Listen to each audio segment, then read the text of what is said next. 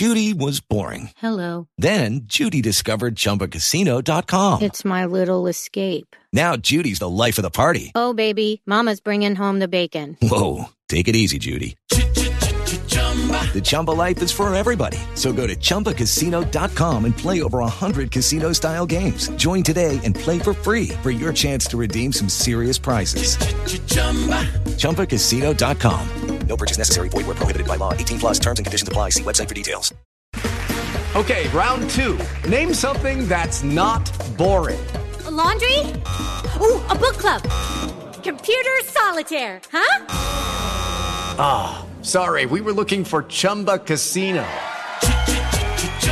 That's right. ChumbaCasino.com has over 100 casino style games. Join today and play for free for your chance to redeem some serious prizes. ChumbaCasino.com. No purchase necessary. Where prohibited by law. 18 plus terms and conditions apply. See website for details.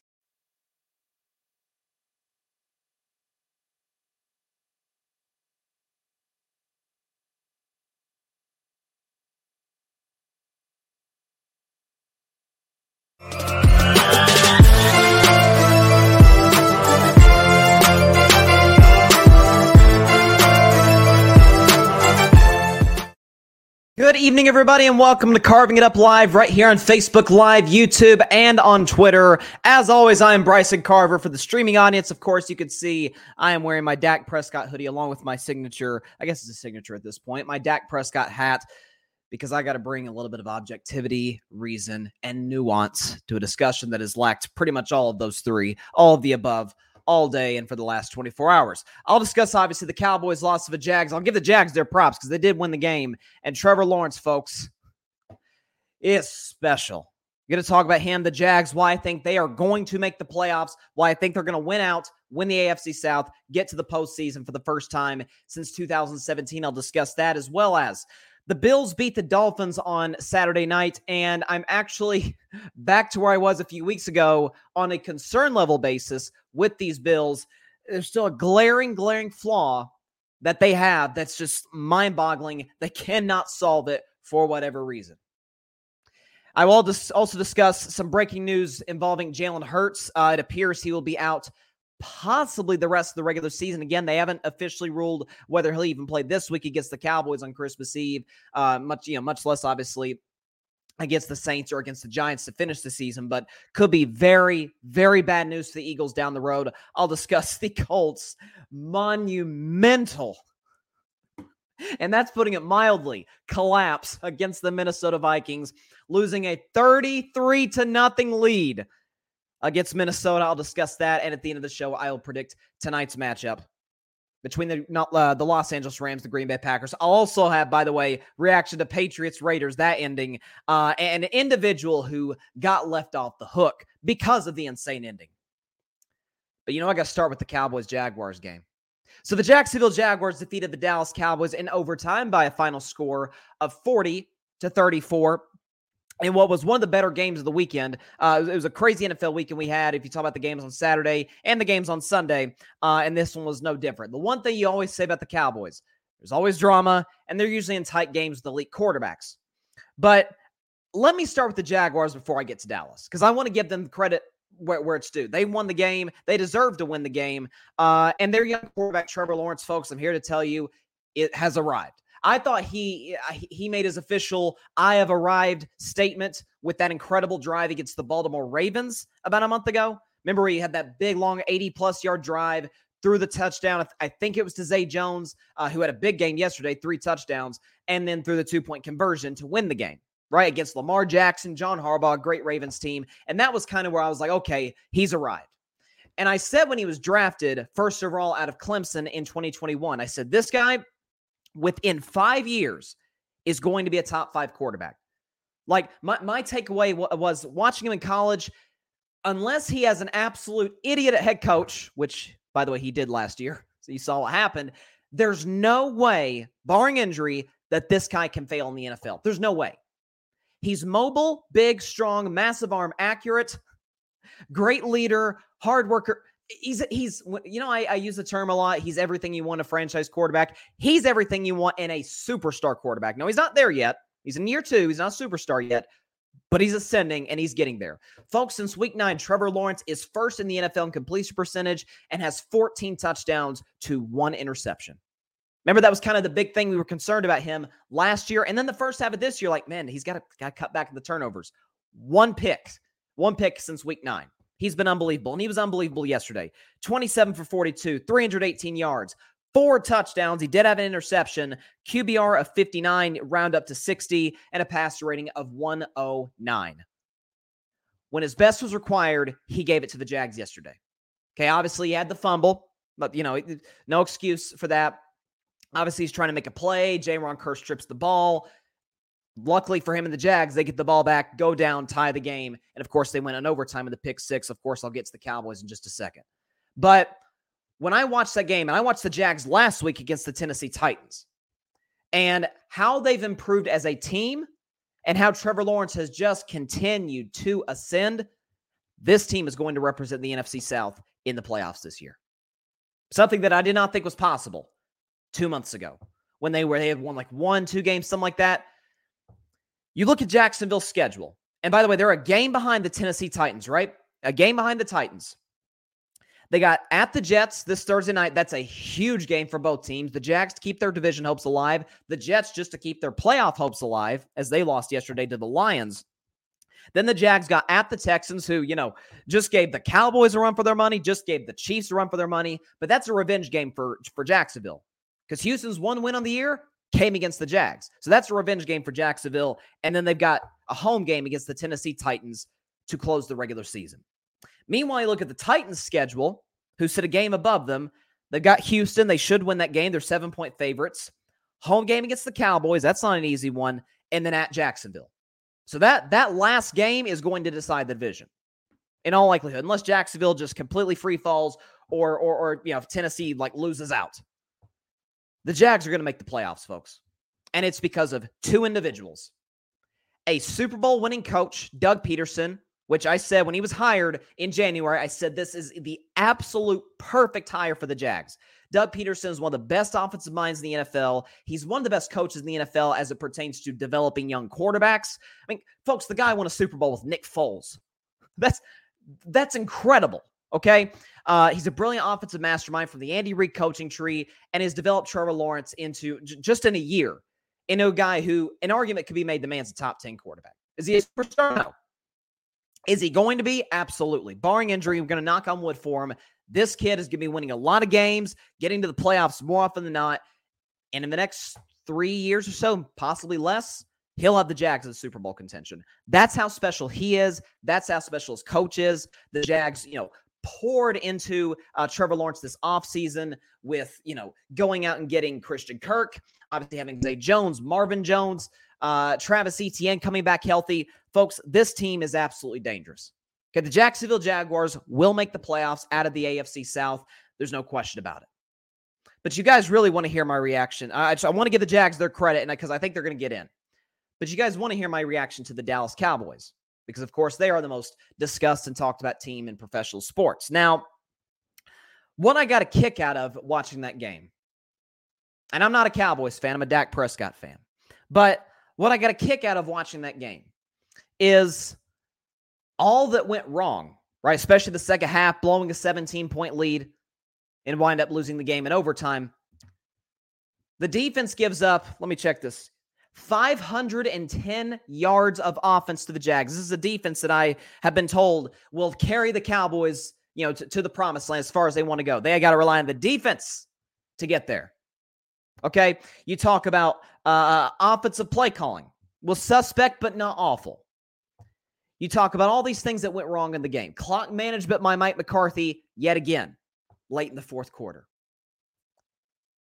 And yet, who does the blame go on?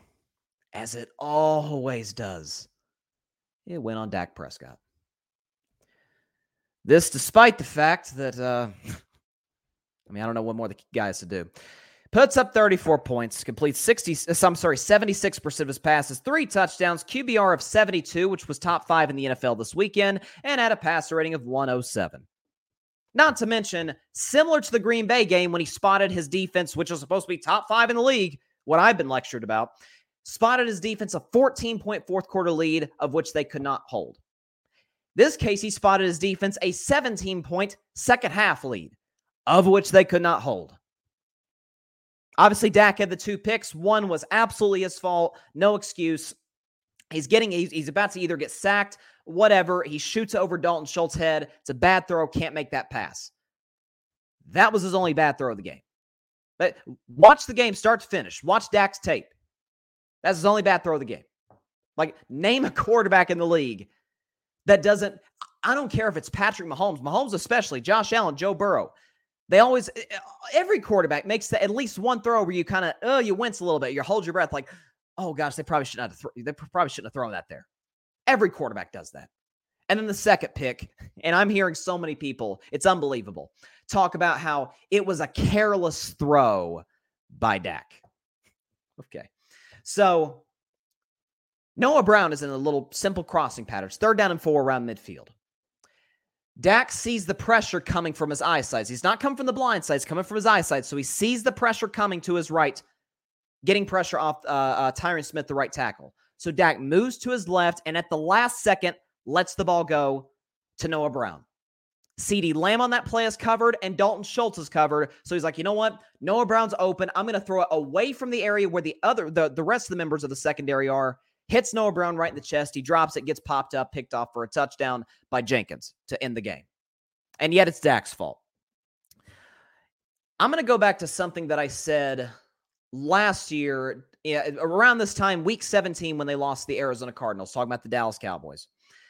And I said at that time, what Dak Prescott has done with, I'm just going to go and say it, one of the worst offenses in the NFL personnel wise, is remarkable. I like Zeke and Pollard. You, uh, you, you, can have those, right? Zeke and Pollard have been a great running back tandem. But, you know, we talk about Dak's not doing enough, or you got to, you know, if you pay a guy $40 million, if I have a, if I had a dime for every time I heard that garbage, you got to be better. So the Cowboys are in the playoffs again for the second year in a row via the Washington loss last night. This despite the fact that out of, listen to this, 118 players in the NFL that have been targeted at least 38 times. We got this. This is by the way, according to NFL Next Gen Stats. Out of 118 players in the NFL that have been targeted a minimum of 38 times, CeeDee Lamb ranks 60th in yards of separation. Dalton Schultz ranks 70th in yards per separation per target. Michael Gallup ranks 103rd. Noah Brown ranks 108th. Again, 118 players, only 10 have separated less than Noah Brown, and only 15 have separated less than Michael Gallup. That's Dak's two and three receivers. Number two receiver Michael Gallup. Number three Noah Brown. Noah Brown, who is a sixth round pick in 2016, is no more for being a blocking receiver than a pass catching receiver. That's who's Dak throw, who Dak's throwing to. Oh, by the way, that offensive line. Yeah, the Cowboys' offensive line this season ranks last in the NFL in pass block win rate at 46%. So his offensive line is one of, if not the worst in football with Biadasz and McGovern and, and the rookie Tyler Smith, who got abused yesterday with an old and injured Tyron Smith at right tackle. Zack Martin's the only one holding his end of the bargain. Zack Martin's still an elite player in this league. Probably still the best player on the Cowboys, to be honest with you.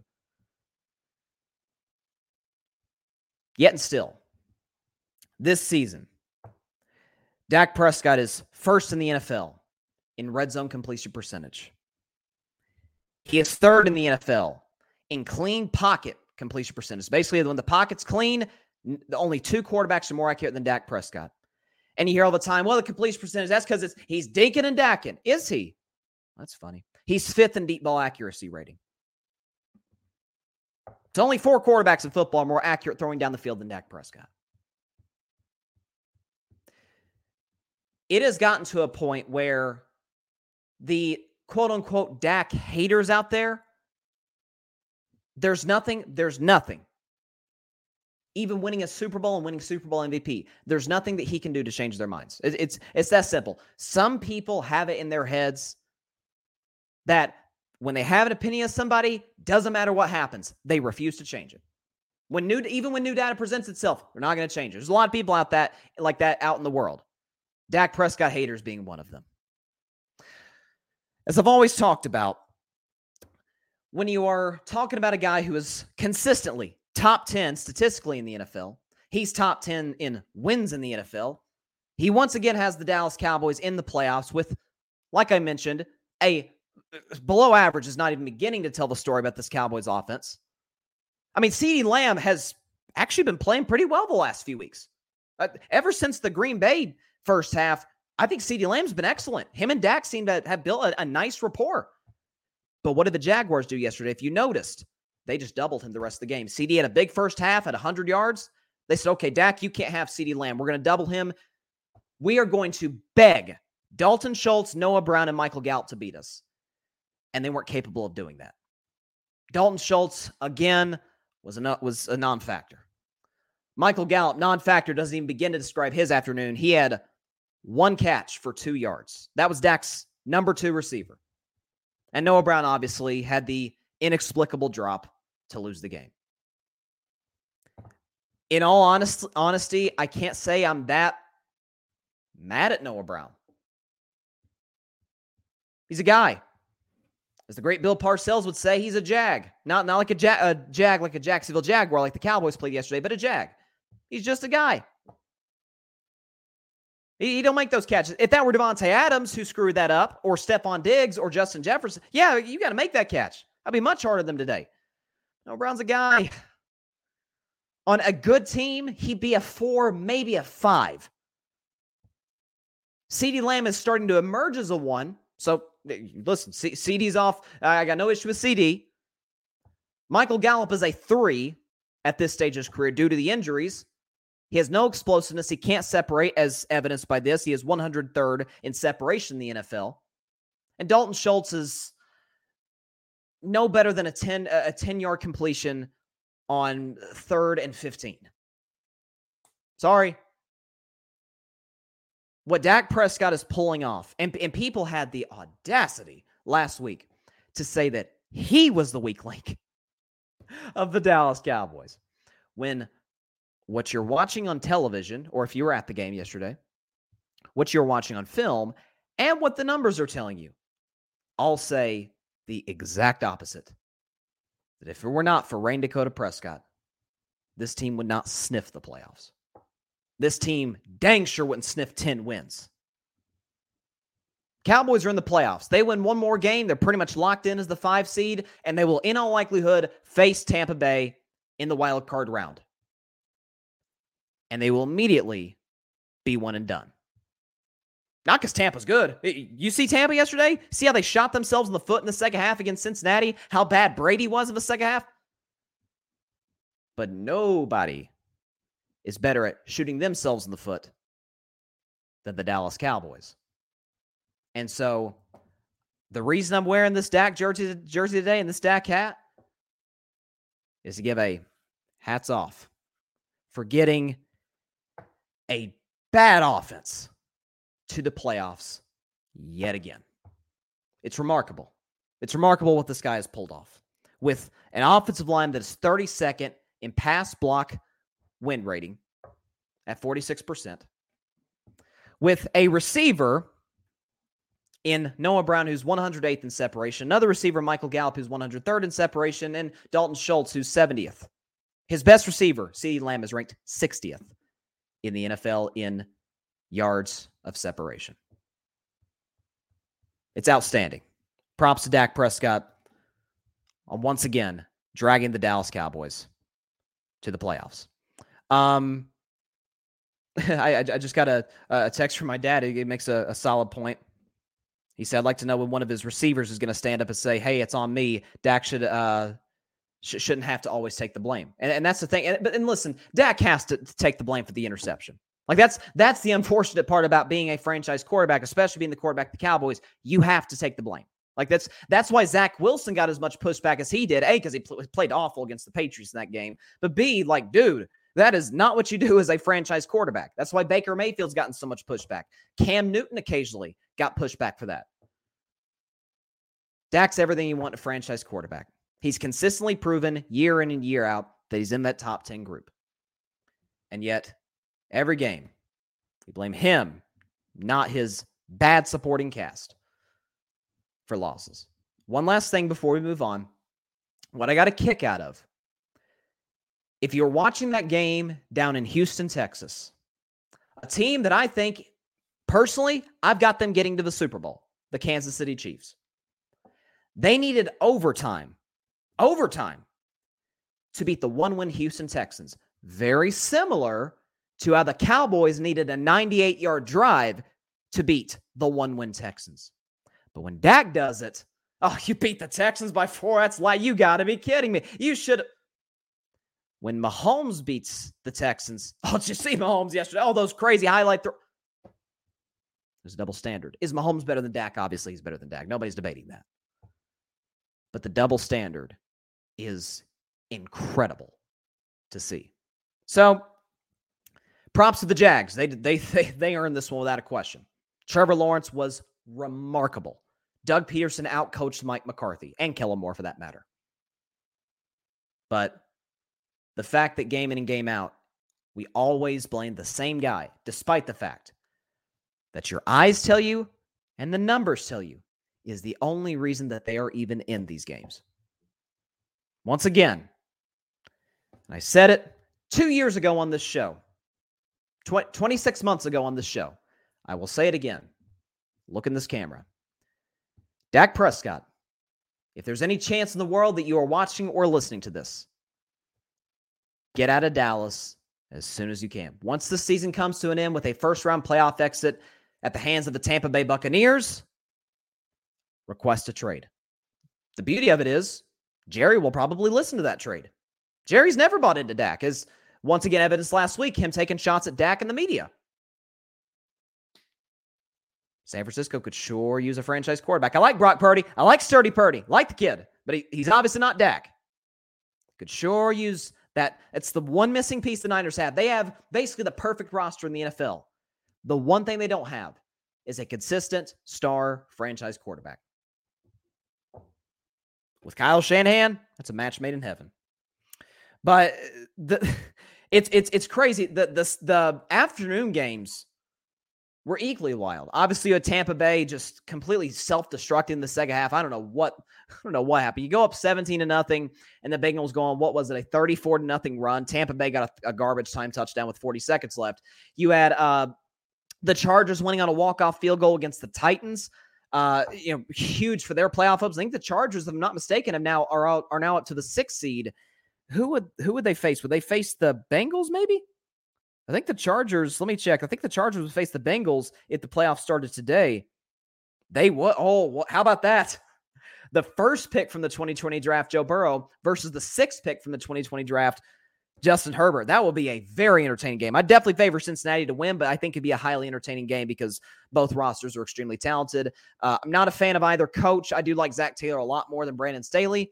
Uh, but then you have two, obviously, you know, star quarterbacks in the NFL. One in, in, in Joe Burrow, who's without question proven himself to be a superstar.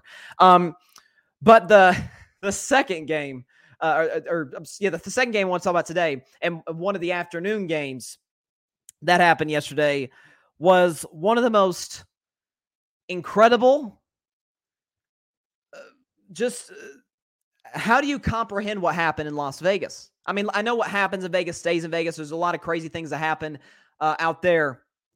But this tops them all without a question. So, three seconds left, game tied at 24. Here's what happened between the Las Vegas Raiders and the New England Patriots.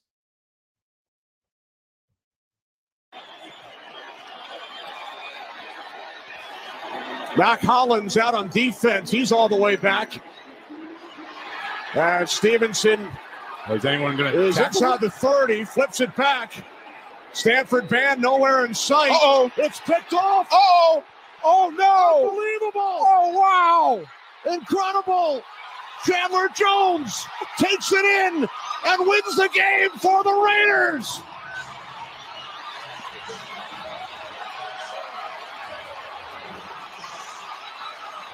Have you ever seen an ending like that? I've never one? seen anything like that.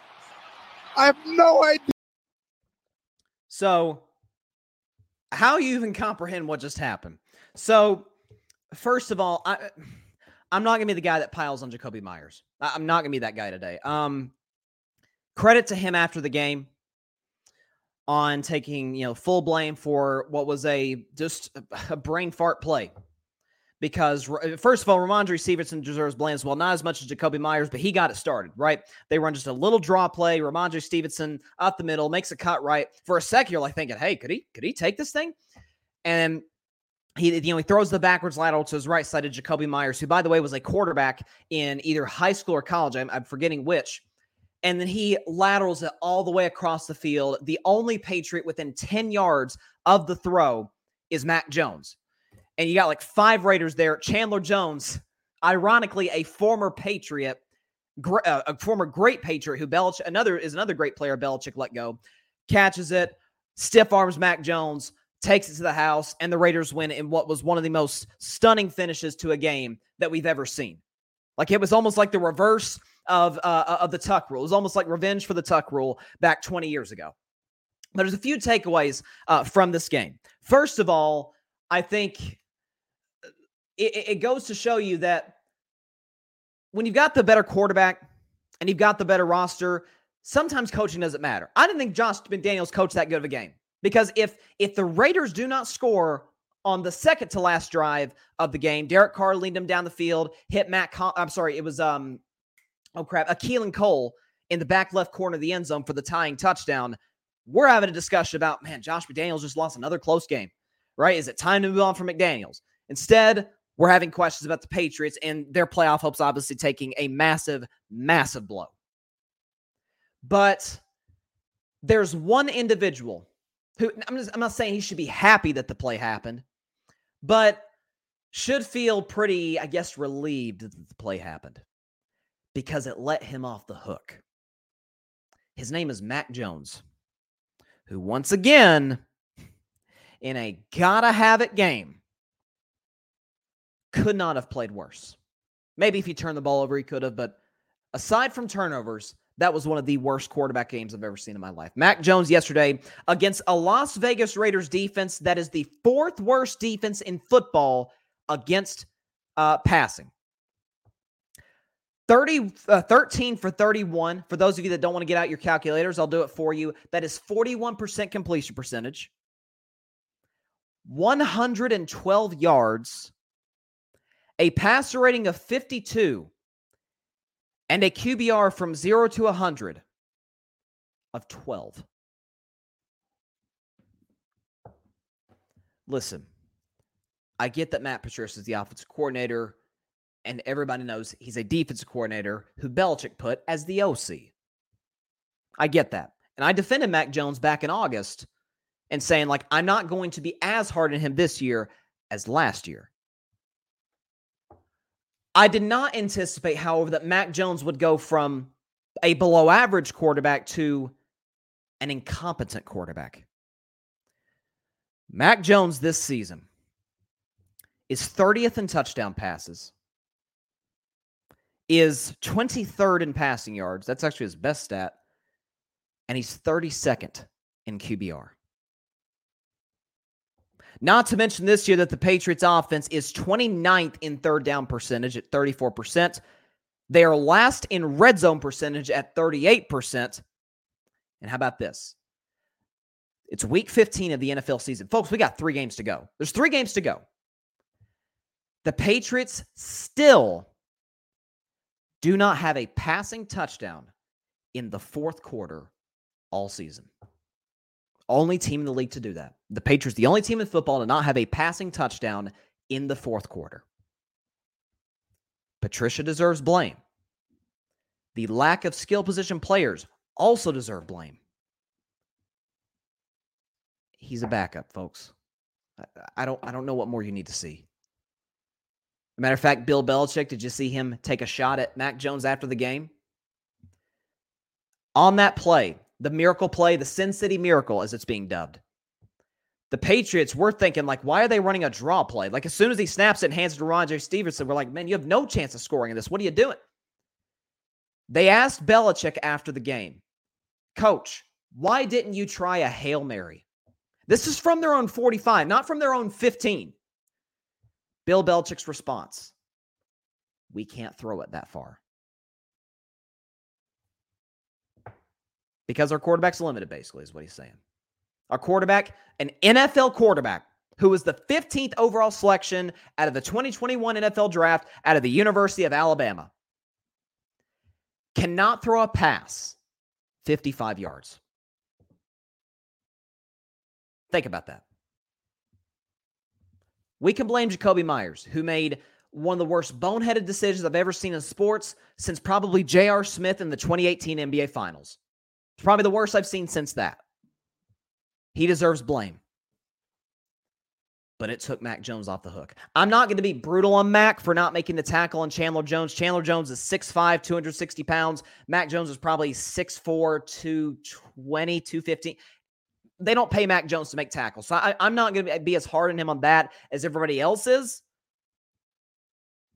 But I am going to be hard on him at, you know, could he complete better than 41% of his passes? Is that is that too much to ask? And it's not a great look that seemingly after every other drive, he's dog cussing Matt Patricia and Bill Belichick. And Belichick simply saying, like, there's only so much I can do with you at quarterback. There's only so much I can do. Let's not let Belichick off the hook either, by the way. The Patriots this season are top 10 in penalties with six per game. And once again, and I said this when Tom Brady left New England. I said this could be Belichick's about to get exposed. Seven and nine in 2020, 10 and seven last year, but got beat by 30 in the playoff loss to the Buffalo Bills. And this season, they're seven and seven. The Patriots this season, you know, my worst prediction of the year was Broncos winning the Super Bowl. Worst prediction of the year. Easily. Probably the worst prediction I've ever made on this show. One of the best predictions I've ever made on the show, however, was that the Patriots were going to go into Thanksgiving Day with six wins. They would finish the season with seven because their closing schedule, there's no way that they were gonna they, they were going to survive it. I said they would lose to the Vikings, they did. I said they lose to the Bills, they did. I said they beat the Cardinals, they did. I said they lose to the Raiders, they did. Their last three games. Cincinnati, uh, they're not winning that. The Dolphins, who the Patriots have not beaten since 2019, and the Bills who the Patriots have one win against since Tom Brady left. They're going to finish 7 and 10 just like I said they would before the season because their coach is not as good as he's been given credit for for 23 years and their quarterback is a backup. He's a backup. Name one game that Mac Jones has played this season that was as good as Bailey Zappe's two starts this year. Am I saying Bailey Zappe's a, a, a franchise quarterback? Absolutely not. But Two years in, what have you seen that tells you, hey, hey that that kid is a franchise quarterback? We we eh, because to me, my definition of franchise quarterback is you don't have to necessarily be elite, but I can see you winning the Super Bowl with that team that you're with. Does anybody in their right minds, outside of Boston, Massachusetts, think that Mac Jones can win a Super Bowl with the New England Patriots? Heck, I'm not so sure he could win with the Philadelphia Eagles.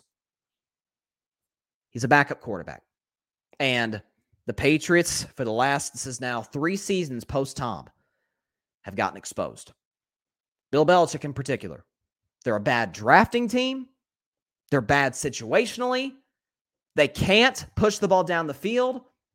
They can't find any good skill position players. And they cannot find a replacement for the greatest quarterback of all time. You're obviously not going to find anybody who's even going to come close to filling Tom's shoes. He won six Super Bowls for crying out loud. But is it too much to ask for competence at that position? Mac Jones can't even give you that. We bash Zach Wilson all the time, and we should. Zach Wilson at this stage is a bust. But so is Mac Jones. They were the two quarterbacks of the 2021 class that I said had the highest bust potential. Zach Wilson, because of his inaccuracy and his terrible intangibles in terms of leadership and coachability. Mac Jones, because of his clear limitations tangibly. Bad arm, not accurate, turns the ball over, immobile. All of those were on display yesterday and have been on display ever since he arrived in Foxborough. The Patriots need to move on. Obviously, let go of Patricia because that was a stupid move to, to, to hire him to begin with. A, def- a defensive coordinator as your offensive coordinator, it's stupid. Lucky Land Casino asking people what's the weirdest place you've gotten lucky? Lucky? In line at the deli, I guess? Aha, in my dentist's office. More than once, actually. Do I have to say? Yes, you do. In the car before my kids' PTA meeting. Really? Yes. Excuse me, what's the weirdest place you've gotten lucky? I never win and tell. Well, there you have it. You can get lucky anywhere playing at LuckyLandSlots.com. Play for free right now. Are you feeling lucky? No purchase necessary. Void where prohibited by law. 18 plus. Terms and conditions apply. See website for details.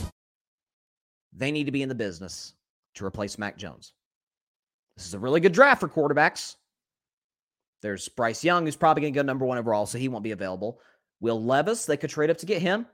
They could possibly go out and get a CJ Stroud, a Hendon Hooker. Dare I say, Max Duggan, who just declared for the NFL draft? A lot of options. Plus, maybe they could make a deal at, at, you know, maybe they could go out and get like a Derek Carr from the Las Vegas Raiders. Mac Jones is not the answer. He's never been the answer as many incorrect picks as I made on the show, like the Broncos winning the Super Bowl this year, the Rams getting to the Super Bowl this year. Mac Jones ain't the guy. It's as simple as that. But what an ending that was, though. Like that was, I was watching the game with with my dad, and I, we we were both like speechless. We didn't say anything when um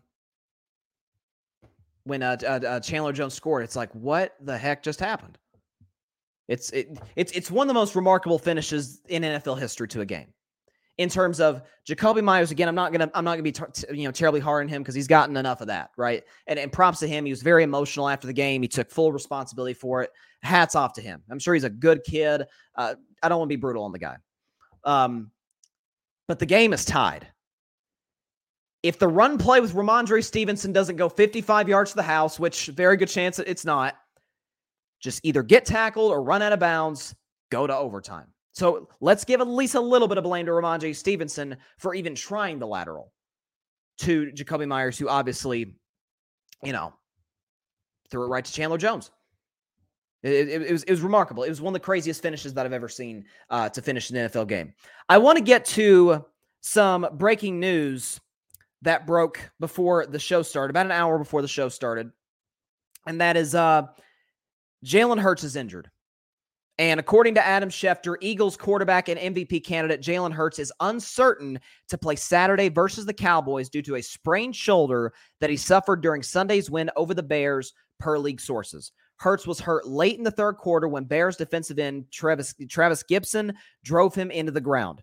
And then uh, Schefter put out another tweet. There's a real chance that Gardner Minshew could start Saturday versus the Cowboys. Now, there's other reports from like Ian Rapoport saying they do not believe that this is uh, concerning long term, but this could be damaging to the Philadelphia Eagles. Can they win one game without Jalen Hurts? Yeah, I think they can. I think it's safe to say, given how good that roster is, they can win at least one game, whether against the Cowboys, the Saints, the Giants to finish the regular season. Basically, all Philadelphia has to do because of their tiebreaker against them eh, against the Minnesota Vikings as, as the standings sit here today. Yeah, standings sit here today. Eagles just got to win one more game, and they got the one seed locked up. They got the division locked up, but more importantly, get they got a first round bye locked up. So if I'm Philadelphia, I'm starting Gardner Minshew against the Cowboys. A, because I think I can beat the Cowboys even with Gardner Minshew, who's one of the better backups in the league. And two, I am giving Jalen Hurts as much rest as humanly possible. Because unless it's a gotta have it game, unless say, say the say the Eagles lose to the Cowboys, lose to the Saints, and then they have to beat the Giants at the end of the regular season to not only win the division, but to get the number one seed. Then that's basically like a playoff game. You kind of have to play Jalen Hurts if he's ready to go. But for Philadelphia, keep Jalen Hurts on ice, at least for this week. I know it's a big rivalry game for the Cowboys, but for the Eagles, this is nowhere near a must win game because Dallas lost yesterday. So, uh, and he, by the way, even if they hadn't lost, the Cowboys still wouldn't have controlled their own destiny to win the division. So if you're Philly, you sit back, you say, okay, we're going to play Gardner Minshew. We still feel like we can win the game against Dallas. We're better than Dallas. If we lose, okay, we start them against the Saints. If we lose to the Saints, okay, maybe we want to insert Jalen Hurts back in. But if I'm Philadelphia, I am playing this as conservatively as humanly possible. Because as good as that Eagles roster is, they are not winning the Super Bowl with Gardner Minshew.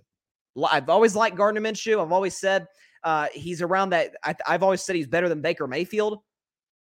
I think the production has said that, but they can't. He's not a Super Bowl winning quarterback. I know they won with Nick Foles. It's, it's not going to work twice. Jalen Hurts is the very reason that I had the Eagles slotted above the 49ers as the best team in the NFC. Is the only reason. Because the Niners have a stacked roster, so the Eagles. Niners probably have a better roster. Difference is one team has Jalen Hurts, the other team has Sturdy Purdy. I love Brock, but he's not Jalen Hurts.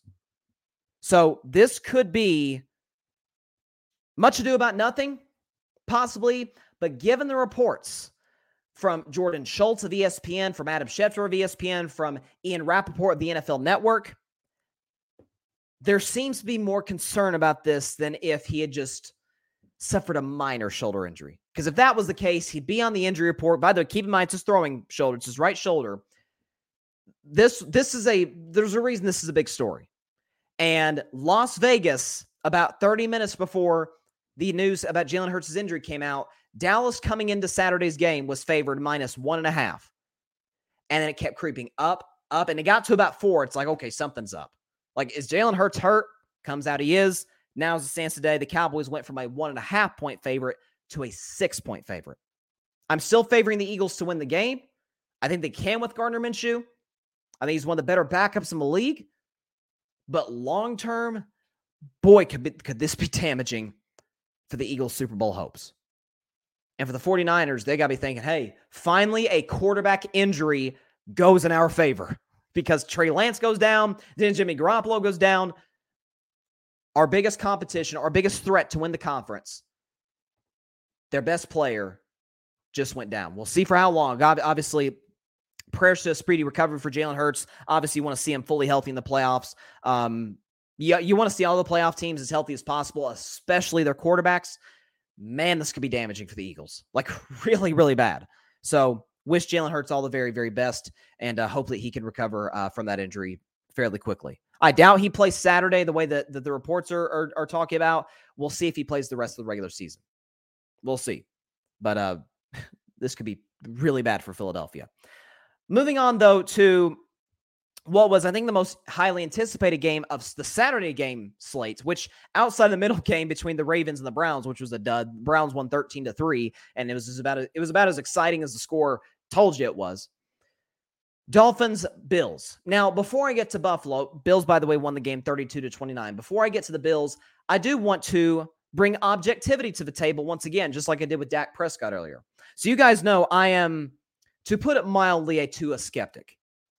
I said coming into this three game stretch where they played the Niners, the Chargers, and the Bills, I said uh, for to convince me that Tua Tagovailoa is a franchise quarterback, I need him to play well in two out of the three. It doesn't even have to win. Just play well in two out of three. He stunk it up against the Niners. He stunk it up even worse against a Chargers defense missing six starters. But I'm gonna give credit where credit's due. Tua Tagovailoa played very well on Saturday night. Very well. 17 for 30. Completion percentage not great, but it was cold at the end. It got you know, became a snowstorm at the end of Buffalo. 234 yards, two touchdowns, 54 QBR, but a pass rating of 104. Better than I thought he'd be. That was my if I were a bet man game, which that segment might as well uh, just I, I, don't know what's what's what's going on with that. My if I were a bet man has gone just totally haywire. I, I had Bills minus seven and a half. They obviously did not cover, but I had the Dolphins scoring 10 points. Did not envision 29. And credit to Miami too. Mike McDaniel, who's who, who's done a great job this year, they did something that it feels like it, it's taken a long time, but Mike McDaniel, keep in mind, he was a Kyle Shanahan assistant. What is Kyle Shanahan known for? Being the best run designer in the NFL.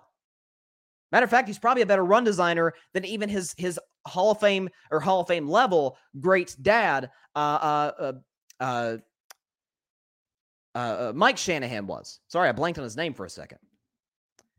Dolphins Saturday night, 25 carries, 188 yards, 7.5 yards per clip. Raheem Mostert went off for 136. Uh, I mean, it was it, it was outstanding. He obviously had that big run in the second quarter to get him set up in position to score. Uh, Tyreek Hill was solid. He had 69 yards receiving. Jaylen Waddle had the big play down the field, three catches, but he went for 114 yards and a touchdown. It's obvious. The unthinkable is going to happen soon. With all the distractions in the media, we probably won't see it coming. Your gut tells you there's something very wrong going on, and all the evidence suggests that there is. Those in charge say everything's fine. Stop noticing. But you know better. American families are preparing. Folks are getting into self reliance and investing in emergency food storage. My Patriot Supply, the nation's largest emergency preparedness company, is the place you can trust. Go to mypatriotsupply.com and secure their best selling three month emergency food kits. Each contains tasty breakfasts, lunches, and dinners, averaging over 2,000 calories per day. Get at least one food kit for each family member. For a limited time, save 25% plus get free shipping on all their three month emergency food kits. Go to mypatriotsupply.com today. Order by 3 p.m. and your items ship the same day. It's time to prepare for what's coming. mypatriotsupply.com. That was there's no such thing as I guess a good loss, but certainly a loss. If the Dolphins had gotten housed in that game, now you're really asking questions like, "Oh man, is this team even going to get in the playoffs?" Now they're sitting as the 7 seed right now, only a game up on the Jets and the Patriots but you feel a lot better now than you did coming into Saturday. I think without a question. I still don't think Tua is a franchise guy. I think there's too much uh, bad that does not overrule the good. But Saturday night, he was really good. He's fairly accurate. He, he led that drive to tie the game late. Problem was, Josh Allen was on the other side, one of the three best quarterbacks in the sport, and he gave him, you know, he, he milked the clock. And that's where I want to shift to Buffalo. So Buffalo won the game. They're 11 and 3. They're the number one seed in the AFC right now. That said, I'm really concerned about them because it went back to, to something that I thought they had gotten over a couple weeks ago. And it appears to still be kind of an issue. I don't think there's a team in the NFL that is more reliant, outside of maybe Dallas and Baltimore, that is more reliant on their quarterback putting on a Superman cape than the Buffalo Bills. Excuse me. One of the things I talk about the Bills this season, well, their weaknesses, they cannot develop a run game. And if you look at the box score, you say, Eh, Bryson, they ran for 150 yards, five yards a carry. They, they're pretty good. Yeah, until you look down and see, oh, Josh Allen had over half the rushing yards. The other guys, Devin Singletary, three yards of carry. James Cook, he had seven yards of carry, but he only got the ball five times. But they get him the ball more. This is a problem for Buffalo. Basically, if Josh Allen isn't phenomenal, they're losing. You can, by the way, throw the Chargers in that group. If Justin Herbert isn't Superman, do they lose? Put the Cowboys in that group. Put the Ravens in that group. Put the Chiefs at times in that group. Although with the Chiefs, when it comes to running the football, which by the way, they ran the ball very well yesterday, albeit against the Houston Texans, but the Chiefs don't run the ball well because they don't really run the ball. they, Andy Reid has always been kind of a, a pass happy guy. Back to his days with Donovan McNabb, all the way now to Patrick Mahomes. That that's just Andy Reid's mo. Outside of when he had Shady McCoy, he's never really developed consistent run games. In part because he doesn't run the ball all that much. Bills, on the other hand, unless Josh Allen is is Superman. And and part of my concern about Josh individually, look, I get he's a big, strong athlete. He's 6'5. We're gonna give him 250. He's a he's a big quarterback. But I have a bad, bad feeling that the end of his career could look a lot like Cam Newton's career. Now, Josh Allen at his peak, especially in terms of throwing the football, blows Cam Newton out of the water. But both big, strong guys who, you know, it be whether it be Ron Rivera in Carolina, whether it be Sean McDermott in Buffalo, two defensive guys run those quarterbacks in the ground. They run them a lot, they run them frequently, and eventually there's only so many hits that a, a human body can take. And you saw Cam by the end was, I mean, a backup on a good day. I don't think Josh is going to be that bad, But if he continues to take these shots over and over and over, again, there's only so much he can take. And so, should Buffalo face Kansas City again? If they face Cincinnati, man, oh man, you have got to be able to keep the ball out of the hands of Patrick Mahomes and Joe Burrow while preserving the health of your quarterback, your superstar quarterback, Josh Allen. This is a really, really concerning sign for the Bills outside of that game, which when they beat the Patriots, I was like, man, the thing that I took away from that is that they can beat you anyway. We know Josh Allen through the air with Stefon Diggs and Gabe Davis and Dawson Knox. They can get it done. Isaiah McKenzie. But they ran for like 150 something yards against the Patriots, not really being Josh Allen reliant in that category. But they went back to their old bad habits offensively. And I, I worry that this is going to come back and bite the Bills down the road. I really do. Because Cincinnati can keep it out of Josh Allen's hands with Joe Mixon. Kansas City, if they want to, can with Jerick McKinnon and Clyde Edwards Helaire behind a good offensive line. I still don't think Buffalo can. They were reportedly in the running for Christian McCaffrey. Maybe that would have helped things at least a little bit. But that offensive line for the Bills has got to be better in run blocking. And the Bills got to be better in terms of designing good run plays to get you four yards, seven yards. Put Josh Allen in positions to where he doesn't have to be Superman. Can he be? Yes, but you you, you don't want you don't want Superman to have to say the day every day. All right. Make him Batman. Make him rely on the guys around him. Make him not have to be amazing every single play. That's the only thing that worries me a little bit about the Bills. Now, their closing schedule, they got at the Bears. They'll win that game at the Bengals on the last Monday night game of the season. That is going to be a huge game because that could knock the Bills from the one seed to the three seed. That could be massive. And then they finish with the Patriots at home.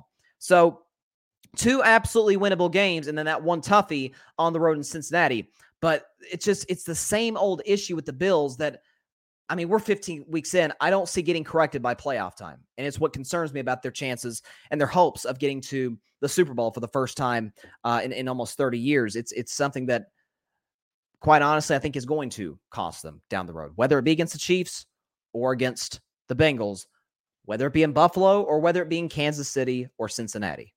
I think it could come back to bite them. Now, the other Saturday game, um, I'm still I'm still not really sure what I watched. So the Indianapolis Colts and the Minnesota Vikings squared off in the Twin Cities. And um the Colts at one point at halftime led by a score of 33 to nothing. They wound up losing the game 39 to 36. And watching that game, it was it was crazy watching that game was incredible in terms of Minnesota scores. It's 36 to 14 with a minute left in the third quarter. And I'm like, okay, it's not over yet. Like, let's listen, the chances the Colts winning are obviously astronomically in their favor, but let this thing is not this thing's not done. What the Colts do though, after Minnesota Minnesota score that touchdown, Three and out. Minnesota scored again. Two score game. What happened with the Colts? Four plays. Punt. What happened again uh, uh, for the Vikings when they got the ball back? Kirk Cousins threw an interception. Now it pinned the Colts back at their own one yard line, but he vastly overthrew his receiver.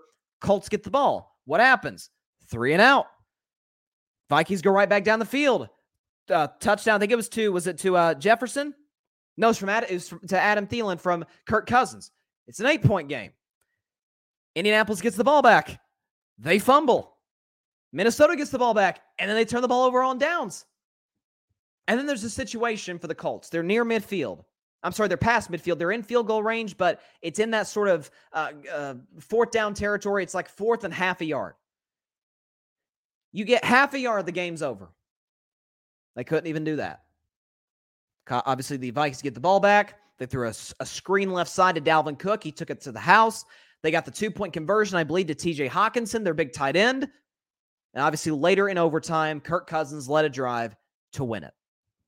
Um, First of all, I'll talk about the Colts before I get to the Vikings. Uh, first of all, similarly to how I genuinely feel for uh, Jakobi Meyers for that blunder at the end of the Raiders game, I feel almost as bad, if not worse, for Matt Ryan. Did he play part in the epic collapse, which for those of you that didn't know, is the biggest comeback in NFL history. The previous record, if I'm not mistaken, was 32 points, which ironically, Indianapolis's old head coach, Frank Reich, who they fired inexplicably for Jeff Saturday, he led a comeback for the Buffalo Bills in the wild card game of the playoffs back in the 90s against the Houston Oilers.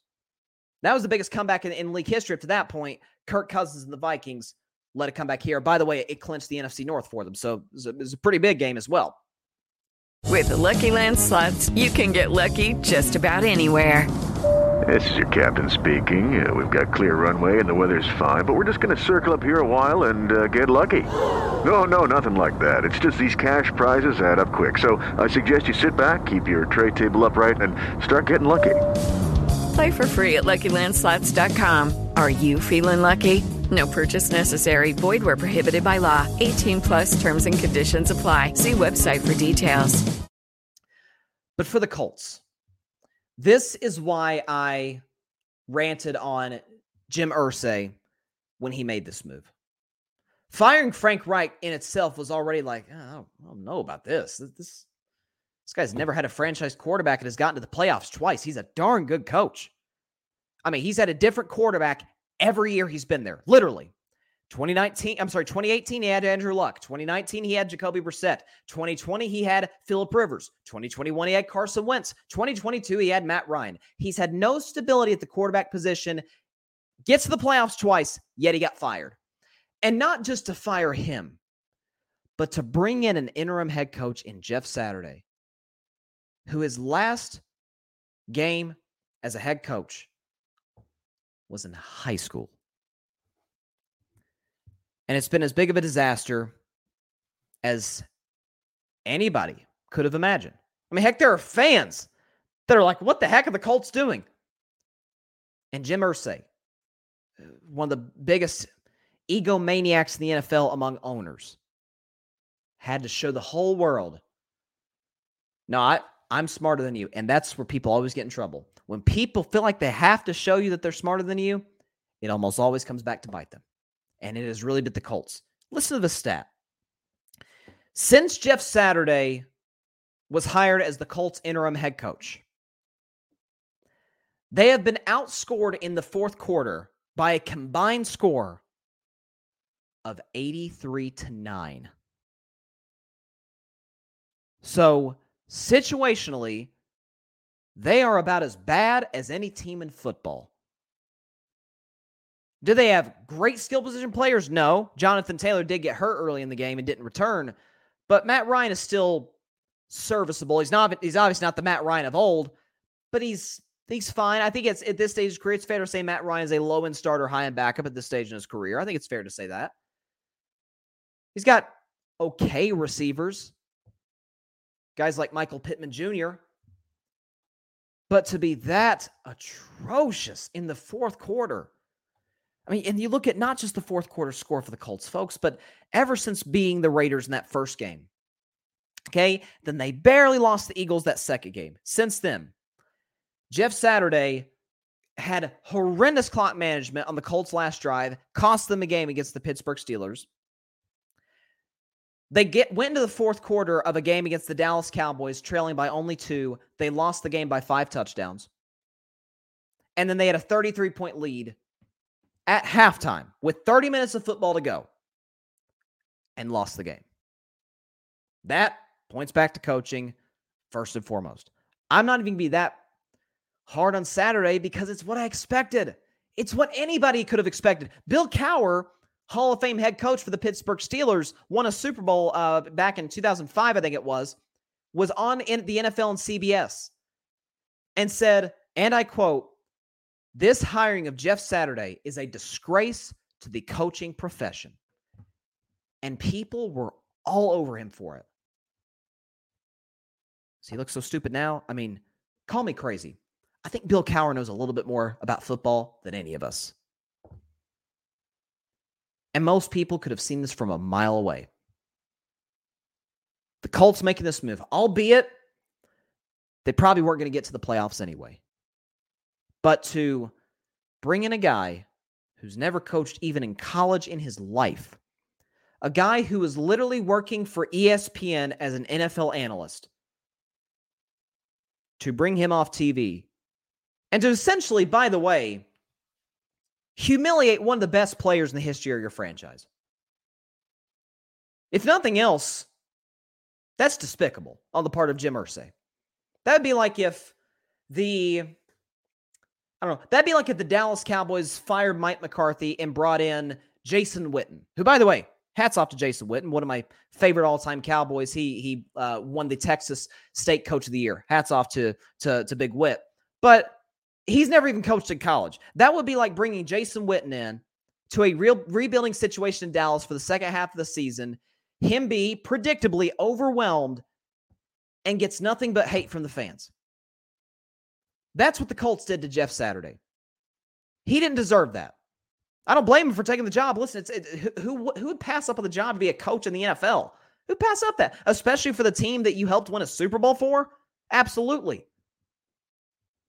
Goes to show you that Jim Irsay, and for some reason doesn't get an, uh, enough credit for it, is one of the worst owners in the National Football League. He refuses to commit to a quarterback long term, refuses to give his coaches any stability. And frankly, the Colts don't draft all that well. Now, you can blame that on their general manager, but the owner deserves blame as well. Not to mention, he's one of, he's like a lot like Jerry Jones, one of the most outspoken owners in the NFL. Just uh, lesson learned in sports when when you've got a, an owner and he's kind of a loudmouth, more times than not, it doesn't work. As for the Minnesota Vikings, because we got to give them credit where credit is due, they they did, after all, complete the biggest comeback in the history of the the, the 103 year history of the league. So hats off to them. Um, it was a little concerning that against a four win team, and listen, any given Sunday, or in this case, Saturday, any given Saturday, anybody can be beat. The Houston Texans should have shown you that against the Cowboys and then against the Chiefs yesterday. But still, you're at home. NFC North is on the line. You go down essentially by five touchdowns. That's inexcusable.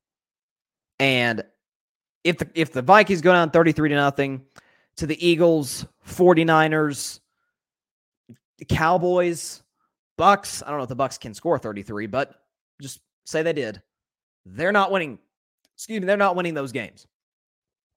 So it's something to be concerned about. Now, glass half full for the Vikings.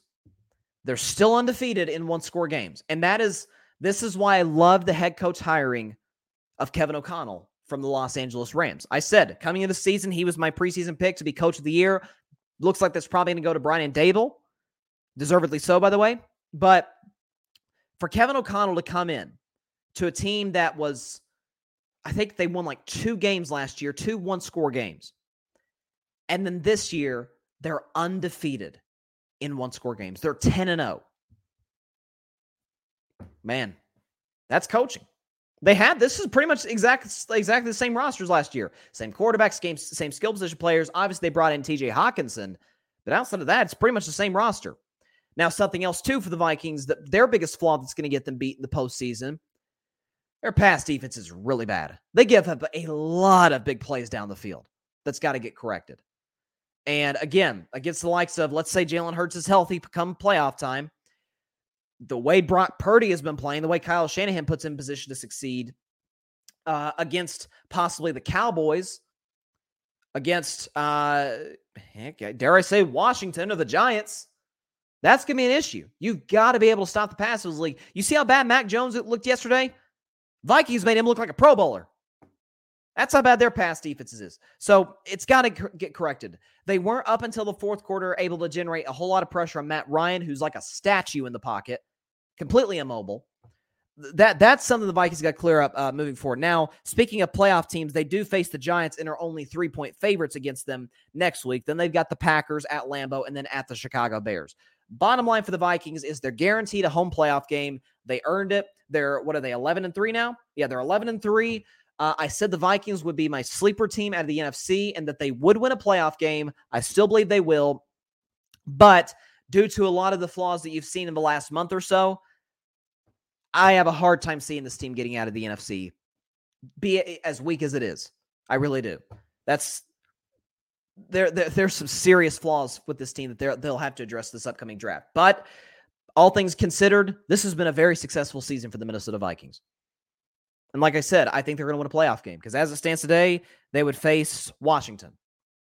I think Washington would give them issues. I don't bet against Ron Rivera. Taylor Heinicke, his one playoff start, he was very good against the eventual Super Bowl champion Buccaneers. It'll probably be a close game, but that favors the Vikings. They're 10 0 in one score games. So props to Minnesota winning this game. Um, a lot, and it goes to the resolve of the team. You know, we we can blame Minnesota or uh, Indianapolis for a lot of their miscues, and they deserve a whole lot of blame. But Vikings could have quit. They could have said, you know what, we're probably going to be the two seed anyway. We're going to win the NFC North anyway. We don't need this game. No, they fought back. Every play that absolutely needed to be made, they made it on both sides of the ball. And by the way, props to Greg Joseph, the kicker. All the pressure in overtime hits the game winner right down the middle to clinch the division. So, hats off to the Minnesota Vikings. I did not think on Saturday that I'd be seeing the biggest comeback in the history of the league, but that's why we love this league. Okay, that's why we love the NFL. As the great Yogi Berra once said, it ain't over till it's over. And the Vikings, without a question, uh, exemplified that times 10. Hats off to Kevin O'Connell and that entire Vikings team. But it was a pretty eventful weekend, though. So, real quick to uh, uh, go over the other games uh, this weekend. You had, let's see, Eagles Bears. Uh, that was a very nip and tuck ball game. I, I, took Eagles to cover the nine point spread. They did not. They won the game by five. Uh, obviously, again, the big story coming out as we've talked about today, Jalen Hurts. We'll see what his health is moving forward. My guess is, given the reports that have come out tonight, I have a hard time seeing him playing this week against the Cowboys. Depending on whether or not Philly wins that game, they may just sit him for the rest of the regular season if they clinch the one seed. I would. I want my my MVP candidate to be as healthy as possible uh, once the playoffs roll around. But he did through two, throw two picks. Uh, he had QBR 52, pass rate of 64, but he had the rushing touchdown and what was you know just a, a wide open play up the middle. Justin Fields once again, kid did all he could. Man, one thing you say about Justin Fields, dude is a competitor, and what he's doing keeping t- his team in games against playoff level teams, the Dolphins and the Lions, and this case, a Super Bowl contender in the Eagles. He, he was outstanding. He ran for, uh, what was it, 95 yards, including that 39 yard scamper, where it looked like he was going to get sacked for a seven yard loss, and he somehow broke out of it and almost scored a touchdown, but he stepped out at the 10. Uh, if, if Chicago can somehow find a way to build around this kid, they've got themselves a franchise quarterback. He's he's shown you too much good to bail on him or to not put all your resources, put all not push all your chips in the middle of the table and make that team as good as you can around him. So, uh, but a good win for the Eagles. Obviously, they're now 12 and 1. One more win, and they clinch the NFC East as well as the one seed in the NFC. Saints beat the Falcons 21 18, an admirable effort on the part of Desmond Ridder, Uh, completed 50% of his passes, 97 yards. Uh, his, his, his uh, obviously QBR pass ring aren't going to blow you away, but kept the Falcons in the game. Obviously, Atlanta is dealing with some real issues regarding Marcus Mariota. It looks like he, according to Arthur Smith, the head coach, looks like Marcus Mariota pretty much quit on the team. And so you, you can understand that that would leave a really tough psychological um, effect on, on, on a team, on an organization. But the Saints win. They're now six and eight. I'm sorry, five and nine, tied with the Falcons for third in the division. But because the NFC South is by a mile the worst division in football, they still got a, sh- a chance to win it.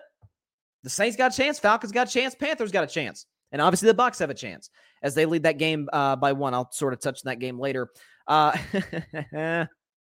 those those Detroit Lions, man, they won't go away. Got a big win on the road against the New York Jets, 20 to 17, including a crazy fourth and inches play action pass that ended up scoring a touchdown for him to win the game 20 to 17.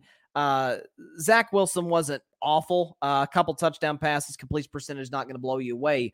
Uh, kept the Jets in it, but listen, the Lions, improbably after a one and six start, are one game out of the NFC. I'm sorry, a half game out of the playoffs in the NFC. Very much alive. Who do they got left? At the Panthers, that's a big one. Then they got the Bears, and then at the Packers, who probably by this point will sit Aaron Rodgers. So if you're Detroit, you got to be feeling really good about yourself. And you're Dan Campbell. Well, that's probably what Dan Campbell's thinking. Kneecap, kneecap, kneecap, kneecap. A whole lot of kneecaps. We're eating yesterday in the Meadowlands. Listen, I was critical of the Dan Campbell hiring. I still think situationally the Lions leave a lot to be desired. But I was, and, and you you could see even last year when they had the worst record in football, they had uh, they they those guys played their tails off for Dan Campbell. It's beautiful to watch. It really is. They play hard nosed football. Jared Goff has had probably the second best season of his career. Great win for the Lions. Great win for the Lions. They're now a half game out of the playoffs. And I'm sorry, I'd rather see Detroit than Washington. I definitely rather see Detroit than, than the Giants. I'd rather see Jared Goff and all those weapons that he has and that great offensive line and D'Andre Swift, Jamaal Williams, uh, uh Aidan Hutchinson, by the way, who's been great this year. He, he's putting him his name in the running for defensive rookie of the year. I'd rather see them than the Giants of Washington. Now, one of those teams are going to get in, but listen, if we get if if we get a Lions Vikings part three, you're telling me Minnesota isn't terrified of that matchup? They could have easily lost the first matchup. That was due to some bad situational football by Detroit. They lost the second matchup. Man, uh, part three. Man, I'm not sure the Lions wouldn't become the first seven seed in the NFL playoffs under this new format, of course, to win a playoff game. I, I, I genuinely hope the Lions get in because that will be nothing but entertainment. And, and they, like I said, props to the coaching staff and the players this year. Uh, yeah, my confidence in the Panthers has gone downhill significantly. They they lost to the Mitch Trubisky led Pittsburgh Steelers. Mitch Trubisky, who by the way had a QBR of 83 on a 0 to 100. He was excellent yesterday against a solid Panthers defense. Sam Darnold was awful. They failed to really run the ball effectively, couldn't get anything going offensively. Uh, and look, as it stands today, the Steelers' playoff hopes are pretty much dashed, but Mike Tomlin still has a prayer's chance of hanging on to that incredible record of having never had a losing season in his now 16 year NFL career. They're six and nine, eh, six and eight now. They have to win out to get that, or win two and have a tie somewhere in between. They got the Raiders, Ravens, and Browns to finish the year. Doubt they'll win all three, but the record uh, prevails. And but as for Carolina, you got to be feeling a little bit dejected because had you won that game, you'd be in first place in your division. Now, the good news is for Carolina, they still control their own destiny. You look at their schedule. By the way, they're only game back of the Bucks. They got the Lions, which Detroit probably will win that game. They're favored two and a half, minus two and a half at Tampa Bay. Like that's the game to pretty much decide the division, and then they finish on the road in New Orleans. But that's that's a pretty disappointing loss if you're the Panthers. Like th- those are the games if you want to steal a bad division that you have got to find a way to win, and they couldn't do it yesterday. Again, Chiefs, it took them overtime, but they beat the Texans 30 to 24. Patrick Mahomes, fun fact, had the highest completion percentage in a single game of all time with 40 or more pass attempts. Patrick Mahomes in this game went 36 for 41. Uh, that is a completion percentage of 88, 88% on 41 attempts, which is incredible. Two touchdown passes, uh, threw for 336 yards, had the best QBR of the weekend at 92. Uh, he was he was outstanding. Listen, props to Houston. They're they play hard. Again, they're a little bit like Detroit. Obviously, Detroit's much better, but they play hard for Lovie Smith. He, he if you say one thing about Lovie Smith, he has those guys ready to go every every Sunday. Despite as limited as Davis Mills is, as that defense is, as the offense is, with all the injuries they have at wide receiver, they just took arguably the best team the AFC to overtime. We'll see what the Texans do in the draft. Looks like uh, that's going to be Bryce Young's new home in about four months. Who else we got? Oh, yeah, I want to spend as little time in this game as possible. Cardinals, Broncos. Uh, the Cardinals are now on their third quarterback. Colt McCoy was concussed in the first half. Uh, poor Trace McSorley had to come in. Uh, it was pretty much a disaster. He had a QBR of nine, uh, zero to 100. But again, he's the third string quarterback. I don't know what, what more you could expect. Brett Rypien played pretty well. Backup quarterback to Russell Wilson.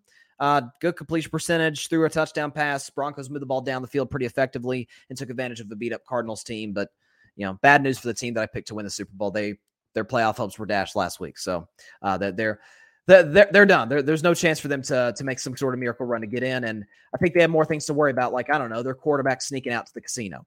Uh, we had also the Chargers beating the Titans 17 to 14 in what was a very ugly defensive battle through three quarters. The offenses got going late.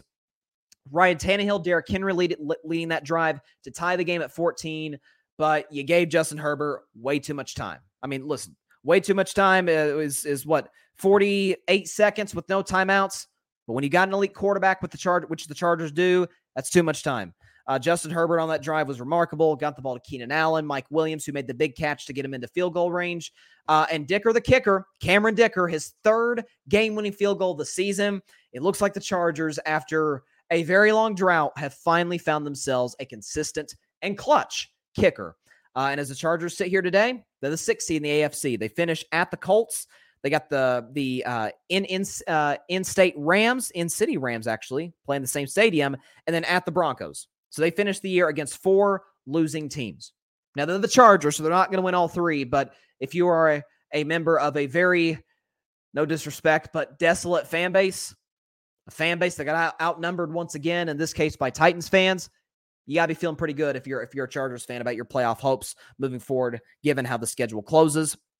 Bengals beat the Buccaneers 34 to 23. This was aided in large part because the fact that Tom Brady was absolutely atrocious in the second half, had two interceptions, had a fumble. Um, I'm sorry, two fumbles in the second half. It was a disaster. I mean, for the Bengals, if you look at their second half drives, props to Joe Burrow and that offense for capitalizing, but they didn't have to go too far. Okay, the first drive they started at the Tampa Bay 16. The next drive they started at the Tampa Bay 31. The next drive they started at the Tampa Bay 13. The next drive they started at Tampa Bay 39. Uh, uh, the next drive that was they started their own 47, so they were really pinned back there. I mean, if you're getting set up in the red zone three straight possessions with that offense with Joe Burrow and those weapons, man, there's only so much that you could do if you're the Buccaneers defense. Uh, Tom Brady, his stat line will tell you that he played pretty well. He did not. Four turnovers, all of them coming in the second half. He was he was atrocious. But the Bucks are still alive to get the NFC South, to get a home playoff game uh, against, in all likelihood, the Dallas Cowboys, which I, I don't even know who I'm picking to win that game, folks. Dallas is better, not by much, but they're better. But these two teams are really good at beating themselves, at shooting themselves in the foot. They're, they're really good at that. And neither team is a Super Bowl contender, not even close. Giants Commanders, obviously two very controversial calls at the end, rightfully so, on Terry McLaurin. And then obviously you had the pass interference there at the end on fourth and goal. Uh, commanders got a. I, am not one to blame the refs. I don't do that in the show, but let's just say the commanders got the short of the stick in the officiating department.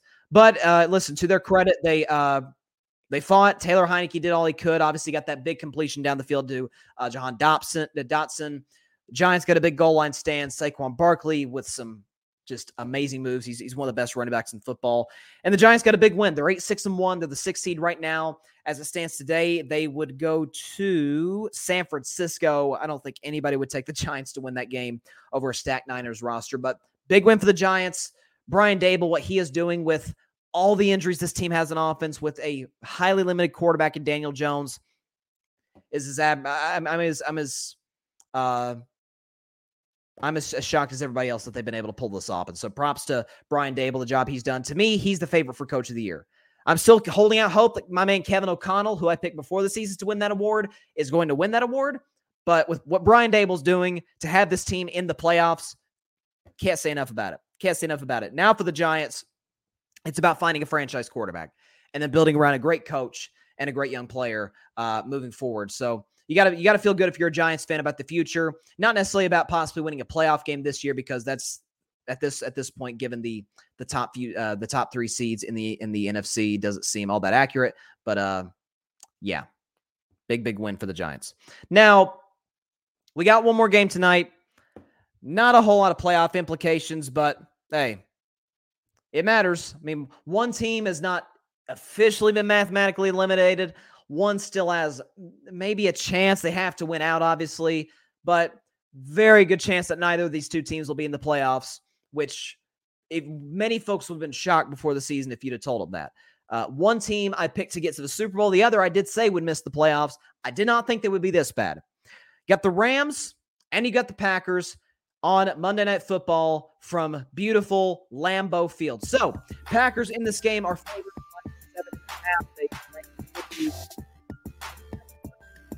compete. I expect, listen, Baker Mayfield obviously coming off that incredible 98 yard drive to beat the Raiders uh, 11 days ago on Thursday Night Football. Um, Sean McVay with extra time to prepare against Matt LaFleur, who is, you know, certainly not a. Not one of the elite coaches the NFL, to say the very least. I've never been a big Matt LaFleur guy. But uh, listen, the Rams obviously missing their, their franchise quarterback, Matt Stafford. They're missing Cooper Kupp. Aaron Donald is out again. Aaron Rodgers is going to play this week, uh, coming off of a bye. Expect the Packers to be right physically. They're obviously used to these type of conditions a whole lot more than the Rams are. And, and Baker Mayfield is one of those quarterbacks who, as we saw for years in Cleveland, really struggles in cold weather. So right now, it's expected to be about 17 degrees ish in Green Bay. There's about a 25% chance of snow. So conditions definitely favor the Packers. They're used to playing this in these conditions. Expect them to rely heavily on Aaron Jones and AJ Dillon, their two-headed monster in the backfield, thunder and lightning as they call them. Aaron Rodgers will be efficient. I actually expect one big Christian Watson play down the field, burning Jalen Ramsey, who has had an awful year. Um, I, I, think this was pretty obvious. I'm going to roll with the Packers. I think they cover. They get they cover this uh, minus seven and a half point spread. A lot of people in Vegas are taking the Rams and the points. I'm not. Green Bay, just all in all, is a better team due to the Rams' injuries. They're not a better coach team. So listen, would it shock me? Would a Rams win shock me? Can't say it would. But uh, when you look at the Packers in terms of uh, what they have the quarterback position and and you know obviously how they can run the football and the the matchup advantage they have the outside with Christian Watson against Jalen Ramsey. Give me the Packers to win this game 27 to 19 over the Los Angeles Rams. To close out week 15, we got three weeks to go in the NFL season. By the way, before we get out of here, I just wanted to say could we have possibly asked for a World Cup, better World Cup final? I mean, holy cow. Argentina won the World Cup three to three on penalty kicks. Um, that kid for France, Zimbabwe. I'm sorry, Mbappe. I said his name incorrect. Mbappe.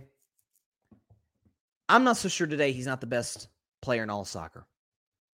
The hat trick, the back to back goals in the 80th and 81st minute to tie it when it looks like France was dead in the water. I picked France to win the final on Friday's show.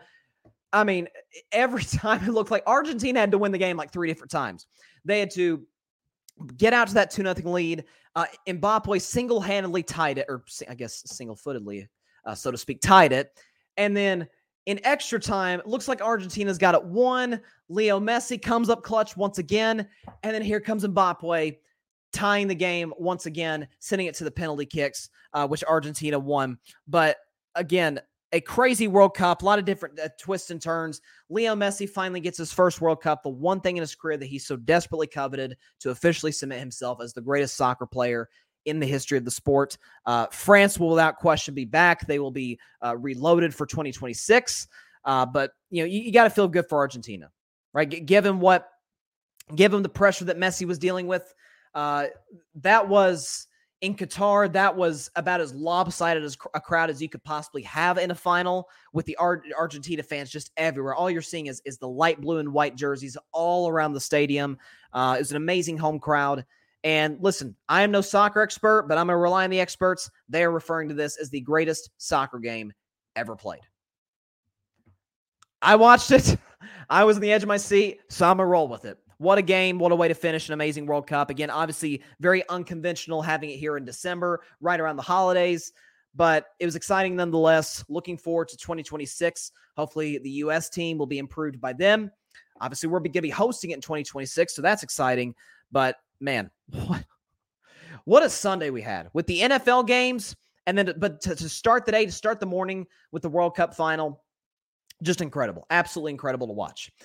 But that is all the time we have for today's show. Appreciate everybody stopping by. As always, be sure to catch Carving It Up Live on Thursday at 6 p.m. Eastern, 3 p.m. Pacific time on Facebook Live, YouTube, and on Twitter. Also, be sure to like, share, comment, and take two, sec- two seconds out of your day. Hit that big red subscribe button uh, and also hit the notification bell. Get notified anytime we do it live on Monday, Thursday, Fridays at 6 Eastern, 3 Pacific time. Uh, also, when we do YouTube shorts, uh, YouTube videos, clips from the show, uh, be sure to be notified whenever we put that stuff out. Also, be sure to like, share, comment, and subscribe to the GRYD Network. That is GRYD, the GRYD Podcast Network, which is obviously available on YouTube where you can find my show as well the show shows of a lot of other great podcast creators such as uh, ryan flowers of clutch sports talk who was all over it yesterday with his analysis especially of his dallas cowboys losing to the jaguars uh, ryan flowers clutch sports talk uh, patrick brown the chaotic sports podcast barry grant jr all even podcast alfred parsar jr from the uh, uh, Rocket Fuel Jets podcast, the Cowboys Can Fan podcast, who again gave great analysis yesterday after uh, uh, th- those guys, uh, th- their team lost to Jacksonville. Uh, amazing creators. Please go check their stuff out. You won't regret it. And uh, yeah, definitely looking forward to continue to build uh, this, this podcast network along with those guys. So, and by the way, last thing, that is where you can listen to my show on Apple Podcast, Spotify, iHeartRadio, Google Podcast, as well as wherever you listen to your podcast. Have a great week, everybody. Please continue to stay safe out there. Take care of y'all's mental health and physical health. God bless you all. Peace out. Man, I love those Detroit Lions. Thanks so much for watching the show on YouTube. Be sure to click that big red subscribe button and go check out the other clips and full shows of Carving It Up Live. Have a blessed day.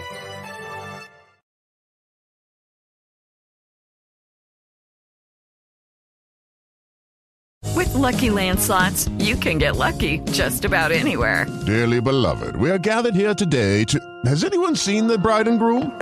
Sorry, sorry, we're here. We were getting lucky in the limo and we lost track of time. No, Lucky Land Casino, with cash prizes that add up quicker than a guest registry. In that case, I pronounce you lucky. Play for free at LuckyLandSlots.com. Daily bonuses are waiting. No purchase necessary. Void where prohibited by law. 18 plus. Terms and conditions apply. See website for details.